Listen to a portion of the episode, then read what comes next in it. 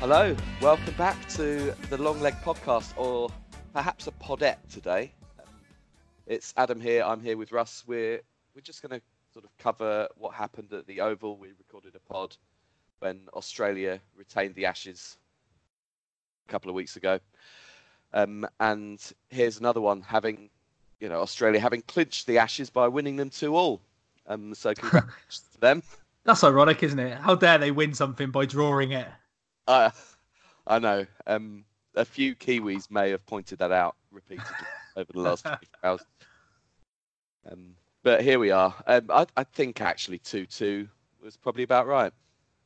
Yeah. Um, I mean, some of the interviews that went on post match yesterday would have confirmed that. I think they were all being very um, politically correct, should we say, by by towing the party line by saying, "Oh yeah, well the best team kind of won, but it was nice to get the draw." And you know Stokes and Root and and Paine, obviously they were all very uh, very political in their answers, should we say? But on on the balance of things, you know, England have not been other than probably the first innings um, here. England have not really been ahead of the game since they had Australia 160 odd for eight or 130 odd for eight at Edgbaston. They've always been sort of behind the game. I yeah, I probably agree with that. Other other than after Headingley, I thought that the way that we won that Test match may have given us um, Doug's favourite word. Doug, Doug, who was supposed to be here but now isn't. Um, Doug's favourite word, momentum, because he believes in it. Um, but I actually do believe in it. I thought we'd be stronger going into Manchester, but we just had that awful first day, and yeah, it seemed the balance of power shifted back again. Um, it's a bit like old times, winning dead rubbers at the Oval. Yeah, um, yeah. What can you say about it though? It's it was a good performance, but you can't help you can't help feeling that that the Aussies had completely sort of taken their eyes off the ball. Yeah, I, I think that's right. It was a big toss um, to win, and of course we didn't win it. Australia Australia won it inexplicably bold. Um, from from there, you know, as long as we scored enough runs, and we just about did. I mean, even even Steve Smith didn't manage to make a 50 in the second innings. Um, well, they found a way to get him out now, so they need to. Uh, they need yeah, to just, just, press in the on nick of time. Yeah, Yeah, just set a leg side slip trap and uh, and just keep bowling at his pads. I mean, I'm sure we'll talk about him in a minute, and I don't really want to name him, but you've got to now. I think throughout this whole series, from where he started in Edgbaston, when everybody was booing him, and you know, it does show uh, an incredible strength of character and some great skill to to score well over 700 runs that he did in the uh, in the series. And you can see the way the crowds have reacted to him as the as the series has got off. He went off to a pretty much a standing ovation the other Yeah. day I, d- I don't from both what- teams.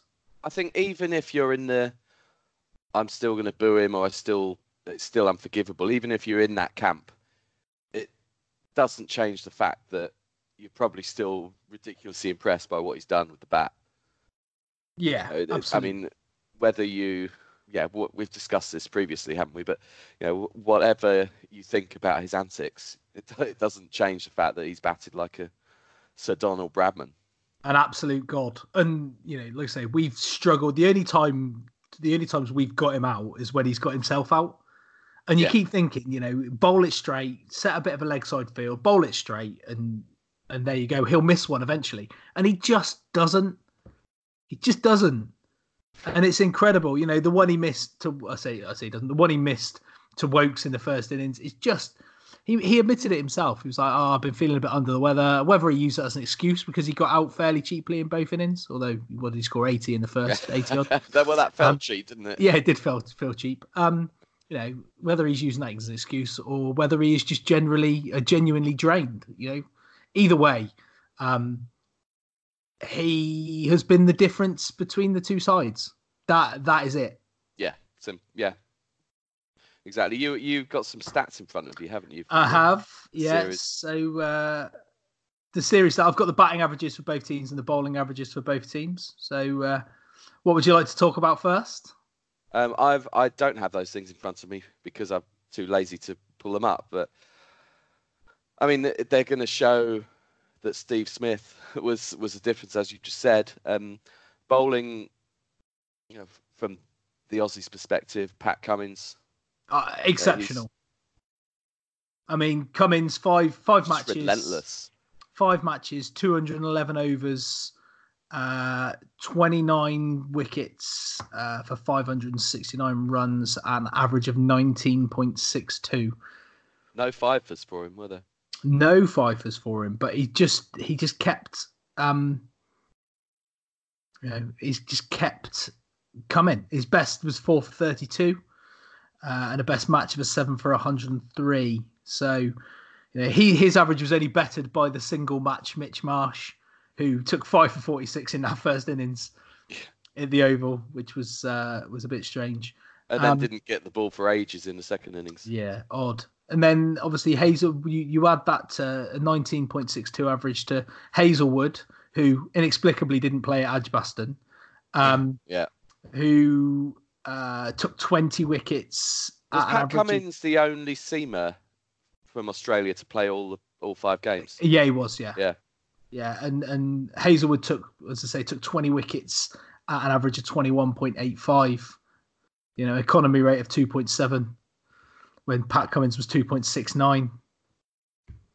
It I, mean, just I, I think that the the two bowling attacks, I don't think there's much been in it in the series. You know, they've they've hated facing Jofra Archer and some of their batsmen, Stuart Broad, as just as much as we've hated fa- facing Cummins. Um, yeah, it's that. I don't want to go back to him again. Um, from our side on the batting, um, Stokes obviously. Um, Yeah. We've got Burns up there, I guess. Yeah, Burns. So you've got Stokes, who uh, 441 runs at an average of 55, which you know, in in normal terms, is a is a pretty outstanding series, isn't it? You know, it- as far as as far as Ashes goes, uh, obviously we've had these freaks before, like the Alastair Cook in uh, 10-11, who just Yeah, dominated. yeah. Obviously Steve Smith this time. Um, then, but the, the drop off then uh, was down to Burns, who scored 39, uh, 390 runs at an average of 39, unsurprisingly, uh, over 10 innings. Um, then we had uh, Root, who averaged 32 and a half. Denley, 31, down to Buttler at 24, Bairstow in 23. Now, when you look at England, that's England's top seven. One, two, three, four, five, six. I mean, there's the thir- a lot of thirties, aren't there? that- yeah. Just just don't. And I, I, I I'm guessing if you look at the Aussies figures, Well, a lot of them will be pretty similar. Absolutely. It's it's Smith, then down to Labuschagne at 50 through seven innings. Um, Dave Warner with nine. Well, Jack Leach ended with uh, Jack Leach ended with a better better average uh, over four matches than than Warner did over five, which is uh, which is interesting. So, um, yeah, then it's down to Wade. Obviously, Wade, Wade came in at thirty three, but he scored that last innings hundred at, at the Oval. That would have been a lot lower. Um, interestingly, three three matches, four innings. Peter Siddle at 28, Travis Head 27. uh, there, but then you know you look at it. Khawaja played three matches for, for 20. Paine had an average of 20. Um, Bancroft 11. Dave Warner five matches, 10 innings, 95 runs. With a six, with a sixty-one in, in the first innings at Headley, didn't he? Yeah. So it's, It's- just mental. If if you're Australia, the, the, you mentioned Paine with his average of 20. Now, Matthew Wade's a wicketkeeper. I I'd be if I'm an Aussie fan and far, I'm far from being an Australian cricket fan, um, I'd be starting to question Tim Paine. I mean, he's is he one of these? He's hardly a Brearley, is he? Um, No. just in it in it for his captaincy. Um, he's not bringing the the wizardry with the DRS reviews. Um, yeah, they've they've got Matthew Wade in the side who who can stick the gloves on. Um, obviously, Paine's only got the job for the those other reasons, as we know. Um, but interesting to see what they do from there. It, it is, and I guess and, he keeps the job because he's retained the Ashes. But uh, you know, absolutely, I I would be willing. I can't see him being captain by the time we go back down there in two and a half years' time. That's for certain. Um, Yeah. When when asked about it, you know, he was very coy on his own future. I think he knows. He knows he hasn't performed, and I think he knows that you know he's done a he's done an outstanding job restoring a bit of a reputation for the Australian side following sandpaper, you know, the whole sandpaper incident, and and he has led that team in in a really decent way. So you know you've got to commend him for that. But like you say, they've got Matthew Wade there now, um, who's been in and out of the Test side for a little while, isn't he? Even before Paine. Um, you know they were they were looking for that wicketkeeper batsman once once Haddin retired, and uh, yeah, I think I think Paine's time is is fairly limited. I can see him maybe going after the New Zealand series. At Chris, they're playing New Zealand uh, in a three match series over Christmas and New Year, aren't they? So I can see um, I can see him potentially stepping down over that. The captaincy goes back to Steve Smith, and uh, Does know, it? Yes, know. yeah, it does. Yeah, hundred percent, it does. Hundred percent, it does. I mean, if you think, if you think about that whole issue, you know, you are Smith was complicit in allowing it to to go on when he knew about it. You know, the for my mind, the bowlers knew as much about it as everybody else as well, and they got away with it. There's nothing like I, I've listened to Flintoff and, and other bowlers talk about it, and if something was going on with that ball, those bowlers knew about it. You can, you, they just knew, How, how can you if you're So- you're you're putting you know if you're seam bowler trying to get reverse swing and you're sticking the seam of the ball between your index and middle fingers, Yeah, you're going to notice if one side of the ball's suddenly scuffed, like out of, if it's out of the ordinary. You're surely going to notice. hundred percent. But yeah, I didn't plan to get No, no, no. plan to But, go back into that. but what what I'm going to say is, with that in mind, um, you know, Smith, yes, he was compla- complicit. He was not a fall guy because he was in charge, so he took his punishment. He's come back. He's proved, you know, he's proved what an asset he is to the Australian team. And you know, I think lessons will have been learned. A bit like Ben Stokes getting the vice captaincy back for England after the off-field issues that he has had. I I think that Australia will, will go directly back to Smith once once they sort of dispose of Tim Paine. Because that's that'll be what uh, that'll be what happens unless he decides to to to move away um, of his own volition, which obviously is also entirely possible. Yeah, I guess so. I, I don't think I personally don't think it will go back to Smith. I think there's a still that dark cloud that will hang around him. I mean, to a certain extent, you could argue he led the team at various points this summer anyway, um, Absolutely. just by he was by being a leader. Um, and I, I'm not sure who the other candidates would be. Um, that's that might be that might be in, in the favour of giving it back to him, but we will see. Um, from England, it's well, it's the end of a couple of eras. Um, we have Trevor Bayliss, who's stepping down from his, his role at head coach. I have mixed feelings for all the all the good he's done with the white ball. Um, there's some offsetting by um, our, our red ball form over the last four years. I think we were a better Test cricket team four years ago than we are now, without a shadow of a doubt. Um, where do you, what do you think his legacy is? Do you think he's he's going to be remembered as a, a great coach or something? Uh, um, yes, he will be remembered as a great coach because ultimately his remit when he arrived was pretty much around the white ball cricket and and building up to to the World Cup. So, you know, you have you have to hand hand it to him. That that- that's exactly what he's done. Yeah, I- yeah. In the meantime, like you say, the Red ball form has uh, has suffered, and is that his fault? I don't know whether that's necessarily his fault. I think that, you know that's as much to do with the ECB. That's as much to do with the players.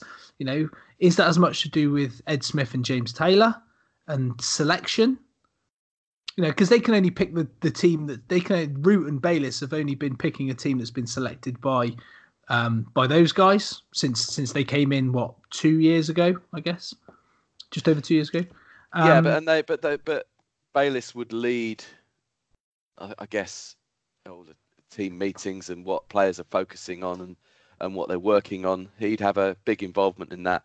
And yeah, you're probably right. He's he's he's following orders to a certain extent to prioritise the white ball. Um, so I what, mean, happen, what happens now if if we've not got a World Cup coming up? Um, we're going to have another. We're going to have a, an away Ashes before the next one. Yeah, um, it's very strange, isn't it? I mean, England in the in the Bayliss um, era and, and Test matches of of won twenty seven, lost twenty five, drawn seven in the Bayliss era uh, with series one eight series, lost five series, drawn four. Um, We've whereas, been largely a lot better at home in that. Yeah, ab- more, absolutely. More so than in, in and then and then in ODIs we're 62 wins, 24 losses, two ties, and five no results in the um in the ODIs. Now, what I what I think I mean, Ash, Ashley Giles has got a very difficult decision and a very difficult job in to to decide what to do next because he himself has been involved in a fairly disastrous spell in charge of the England one day team when they had the when they had the coaches split, didn't they? You know that that was yes. when England were probably not necessarily at their worst, but were really struggling in white ball cricket when we had Andy Flower in charge of the red ball team. Uh, and Giles then came in to the white ball team, and then that continued under um, Peter Moores, didn't it? When Flower oh, left, sh- I believe. Shudder every time I think of Peter. Peter every Moores. time Peter Moores. How, how did we? How did he get hired twice? Oh, God knows. Oh, it's um, unbelievable, isn't it? But but then Giles is now in a position where uh, you know everyone's or a lot of people are saying in in the media and, and across all sorts of circles is why um why don't we look to you know, split the coaches. So we have a white ball and a red ball coach. You know, this is as much about the players as it is about the coaching. I I know we've had this discussion before about coaching and the impact it has, but these players are talented enough to know what the differences are. The preparation potentially needs to be to be different because those guys came out of a a pretty intense white ball schedule and played one red ball match against uh, Ireland in some pretty crazy conditions at Lords, got bowled out for next to nothing in the first innings, and managed to paper over the cracks by absolutely wiping them out in the in the fourth innings. So, yeah, I I think bowlers getting our batsmen out of jail. I mean, yeah, that's right. It's, I just it's that's been happening for four years. I just don't see, I don't see I don't see where the best solution is.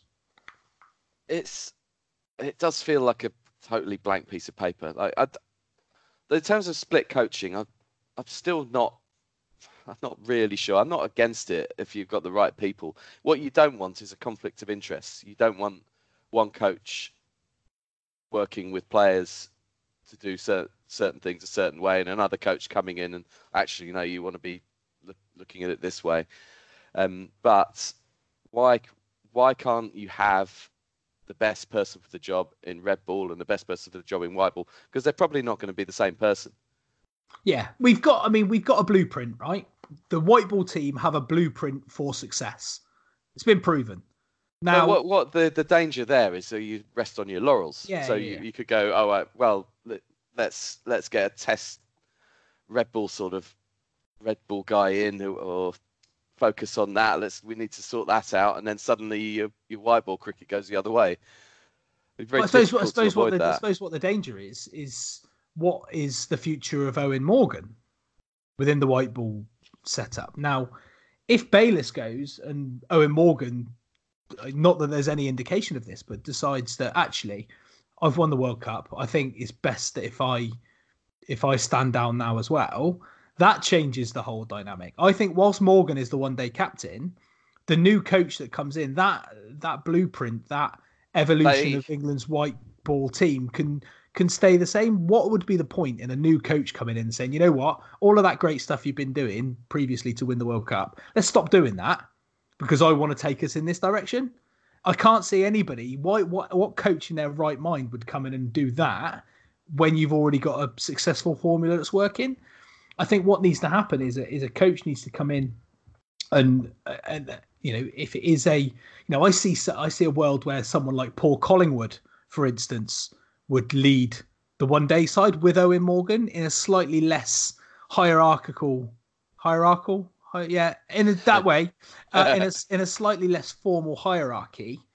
And then Paul Collingwood would work under the head coach of the test team or of, for the ECB for you know senior men's head coach to then create a you know a slightly more disciplined structure for the red ball game but you know again it boils down to the players and and the direction now Bairstow Buttler, um Root to a certain extent, although obviously he's the test captain, so he's going to be slightly less affected by this. Um, you know, their their positions in the in the test team are, are very much under threat because they have not produced the goods consistently enough.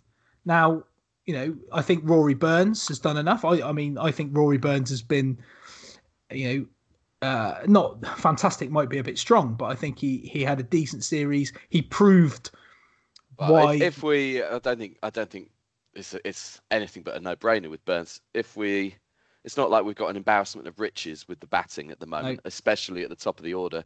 Um, Burns has done I think a tremendous job actually. And he's shown he's shown his, he his figures learn. might his figures might not he's not average fifty or anything, but what what bugger has other than Stokes? Um, yeah. yeah. So it's just yeah, he's he's earned himself a winter spot. Now the win- winter's a strange one. So we're going to New Zealand for the sort of the starter, yeah. A, a, main course in South Africa and, and then Sri Lanka. And then a pudding in Sri Lanka. Yeah. I don't remember ever having three tours in a winter, all of them with Test cricket. So there, there's probably going to be some rotation. Oh, yeah, I know we mentioned this last time. I see a young side going to New Zealand. Yeah, uh, like an experimental side. It, it doesn't matter as such. And I know there'll be some people out there who go, "Well, we want to go and win everywhere. But the last time we played in New Zealand, you know, they humped us as well anyway.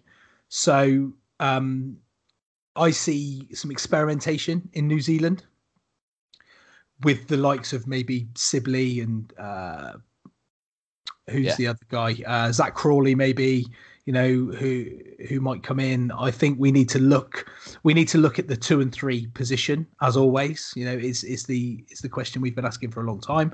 Root back down to four stokes at five. Um i think Jos Buttler needs to stay in the team personally. I think he's got he's got the technique. He's got the the ability to transition and his technique is a lot more uh, adaptable between white ball and red ball cricket who are the Bairstow, I think, struggles with with a moving does, ball. Does and Bairstow a, need a because Bairstow, Bairstow, yeah, yeah. I mean, if it, I don't see, it's I don't feel about Bairstow as if oh he's he's not good enough to play for England or anything like that. He is. Look at him, you know. But yeah. some of the the shot selection and the innings that he's played of late in Test cricket haven't been haven't been good enough. Um, and it's not as if you could say, well, he's he's our wicket keeper, so he doesn't. That doesn't matter so much. That's when you've got we've got three wicket keepers if you include folks on the fringes of the squad. Well, you you made um, the so point you don't yesterday. you don't need.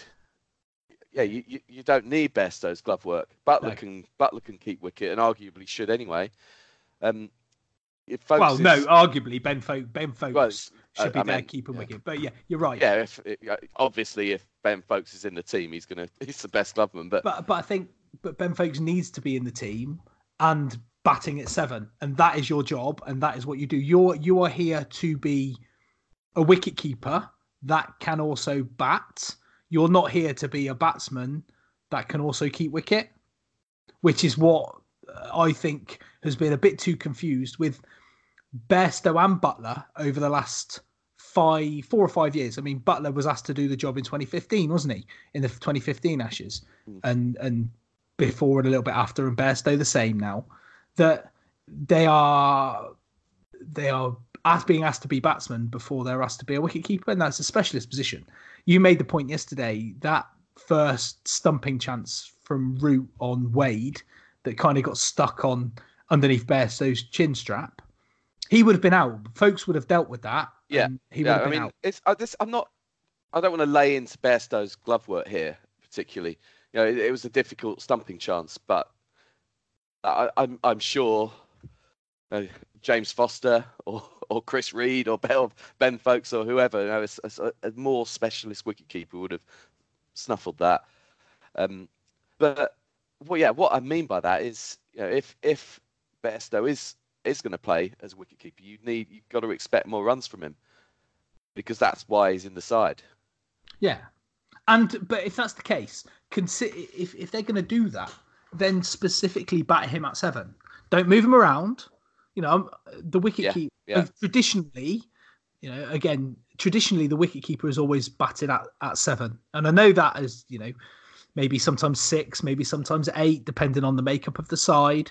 However, if he keeps if he's keeping wicket, you do not move his batting position to you you would then bring in a batter or a bowler depending on uh, conditions circumstances whatever but that position remains constant rather than i know well if you bat at five in this series and then we might shift you to six, and then or but you could bat at seven, and then we'll bring Buttler in, or we'll, we'll bring Foakes in, and we'll we'll shift things around a little bit.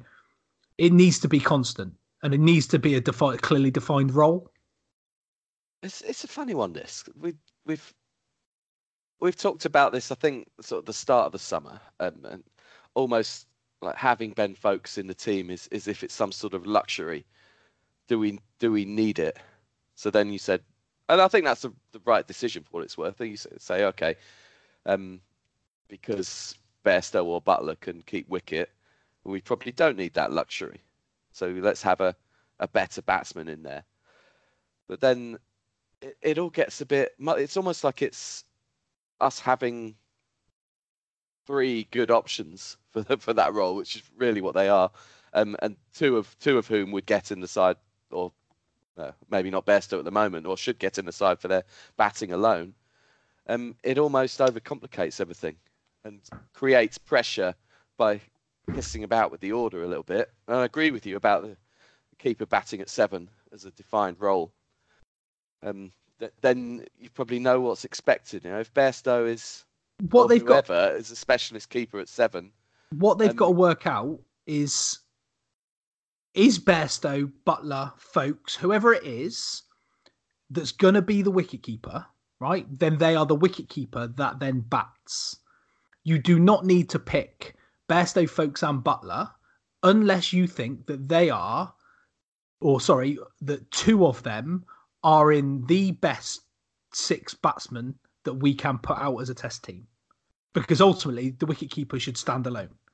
So if they think that Jonny Bairstow is the best person to keep wicket for England, then that's fine.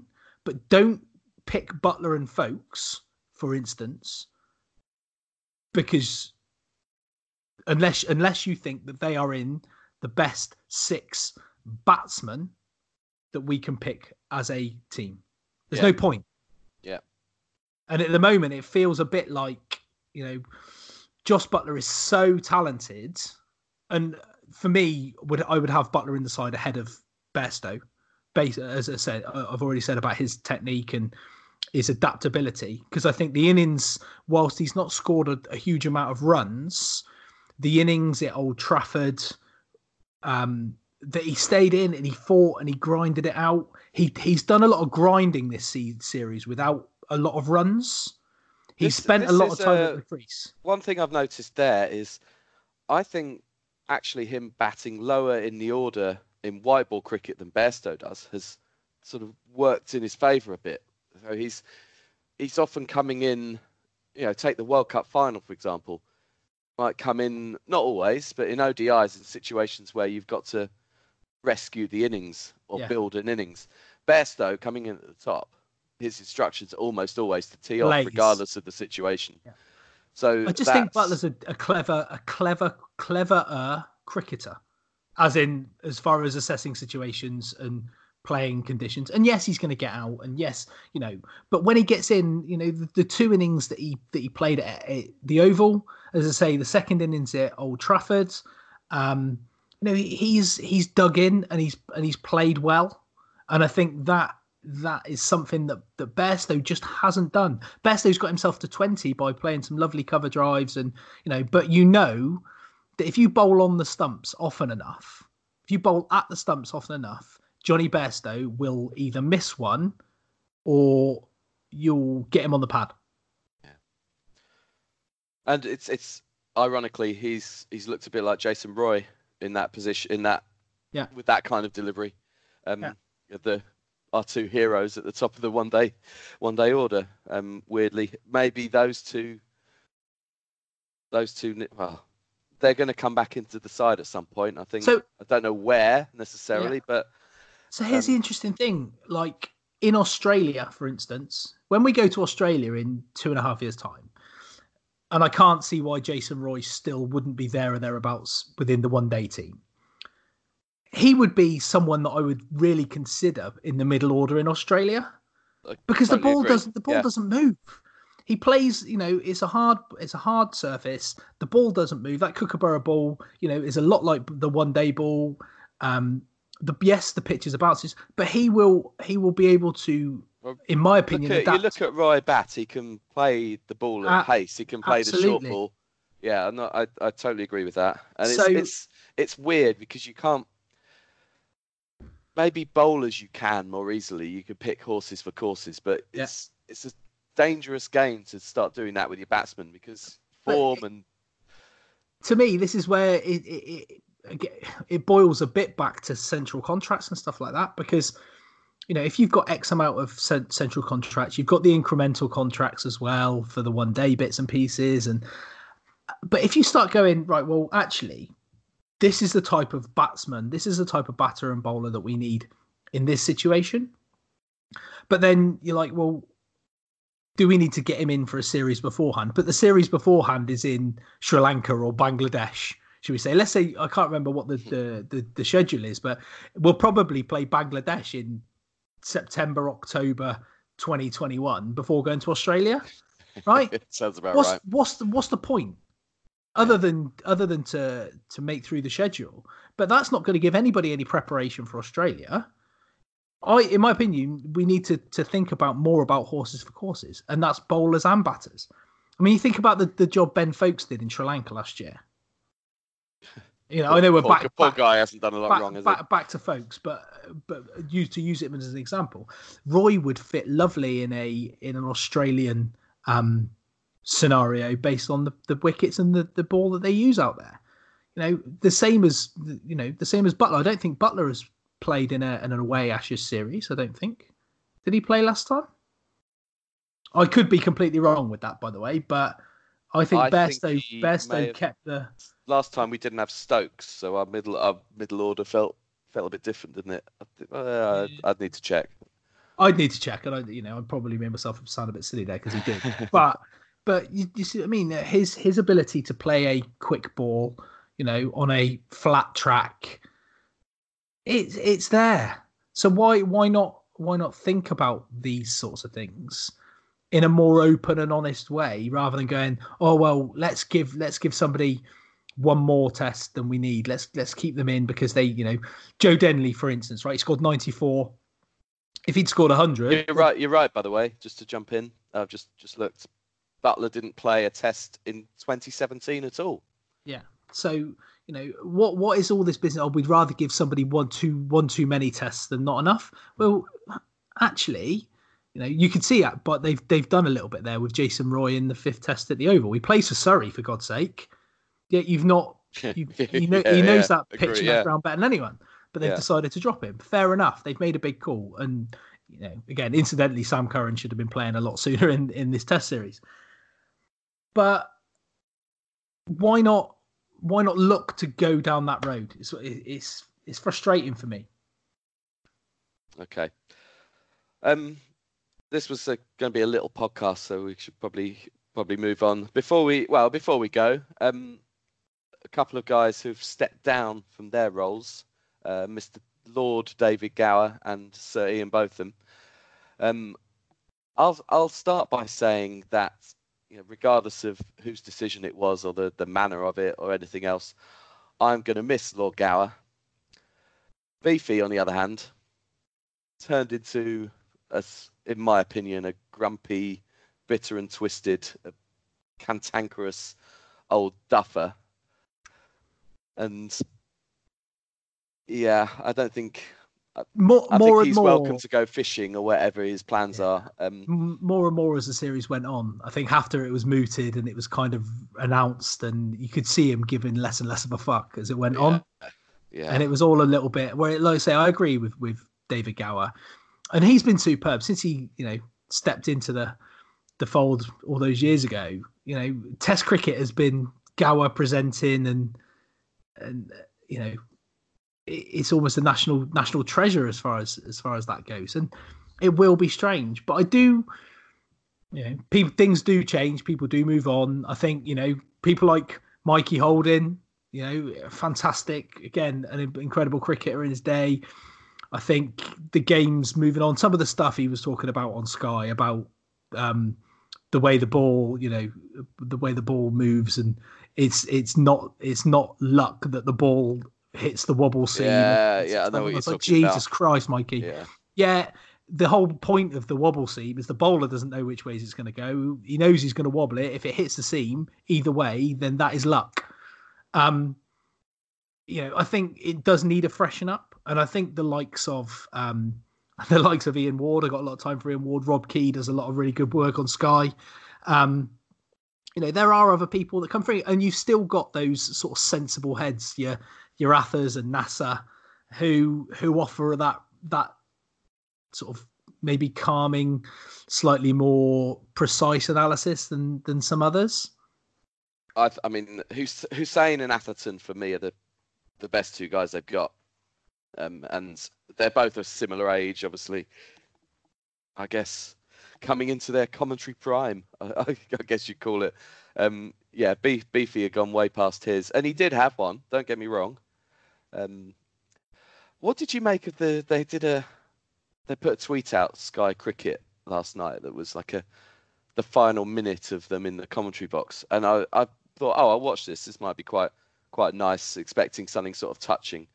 And both of them sat there, like they had a glass of wine, Yeah, Botham's Uh, wine, his own wine. both of them, both of them's wine, and and he couldn't even be bothered to do that right. Uh, it's, uh, okay, if I, Sky might have pissed him off, and he does, Yeah. doesn't care, fine, whatever. It's a bit but- arrogant though, wasn't it? To Um, finish off, I think. and I think Gower, Gower, Gower was pretty similar. It didn't. It wasn't the what I what I would have wanted from that No. minute. But I think you know, I think Botham Botham was in his I really don't give a fuck. And Yeah. Gower was doing his best to try and remain professional and and sort of drag him along. And he kind of realised that it wasn't going to happen. Yeah, he wasn't yeah. going to be able to get any sort of professionalism out of Botham. So he just kind of, you know, he he kind of choked up a little bit, didn't he, Gower, and you know tried to move away. But um, yeah, it just it wasn't a great reflection on the service and No, you they've handled it badly, haven't they? yeah, I think everyone's handled it a little bit bad. I mean, maybe not Gower, but I think I think the whole the whole thing has been a little bit sour and left a little bit of a bitter taste in the mouth. Yeah, Twitter. Twitter last night wasn't happy about it. Um, there's some odd opinions on Twitter. But I- So you, gonna- you seem, know, you seem surprised. I'm not surprised. Um, I do you see? Maybe this is just what I want to happen rather than what I think might happen. Um, do you see Gower and a little role at TMS I d- no, I don't. I don't. I mean, they've still got they've still got Geoff. TMS have got some issues with uh, their, their chief cricket correspondent getting oh, pissed and being an arsehole on Twitter. being constantly pissed. Um, but yeah, that's just, just uh, you know, just, uh, just a thought. Aggers, but... yeah. I don't. I mean, maybe they will. Maybe they will. Maybe. I mean, interestingly, obviously all of the the highlights and stuff are moving back to the BBC, aren't they? So Channel Five have lost the rights to the um, yeah. test highlights. Maybe you know we could find Lord Gower back on the BBC. Maybe.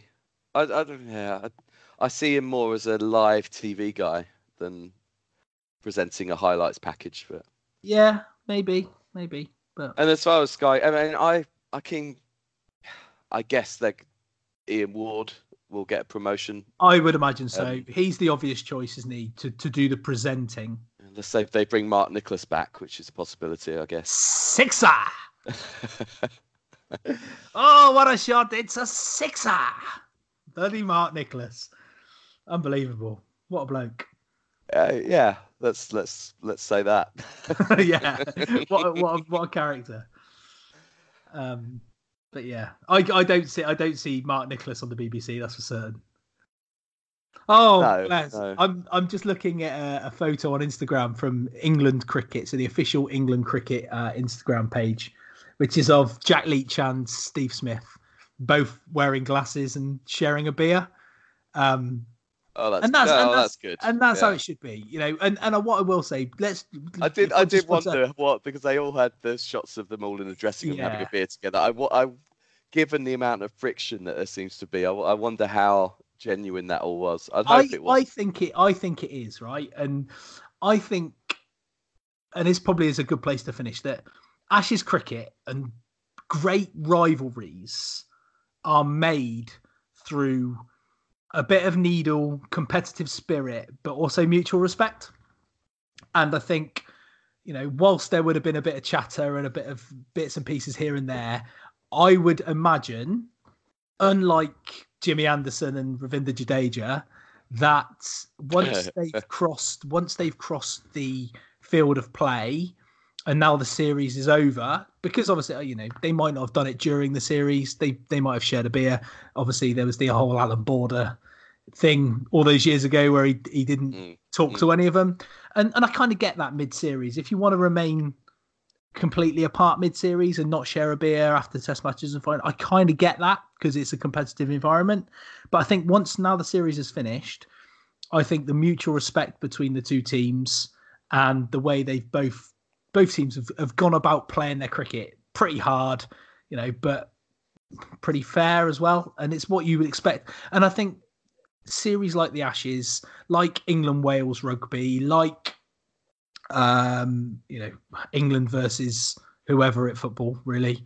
Um, you play you play hard and it would lose sport would lose its edge for me that competitive edge if teams didn't you know try and do whatever is possible within reason to to upset the opposition, and then you know respect each other afterwards.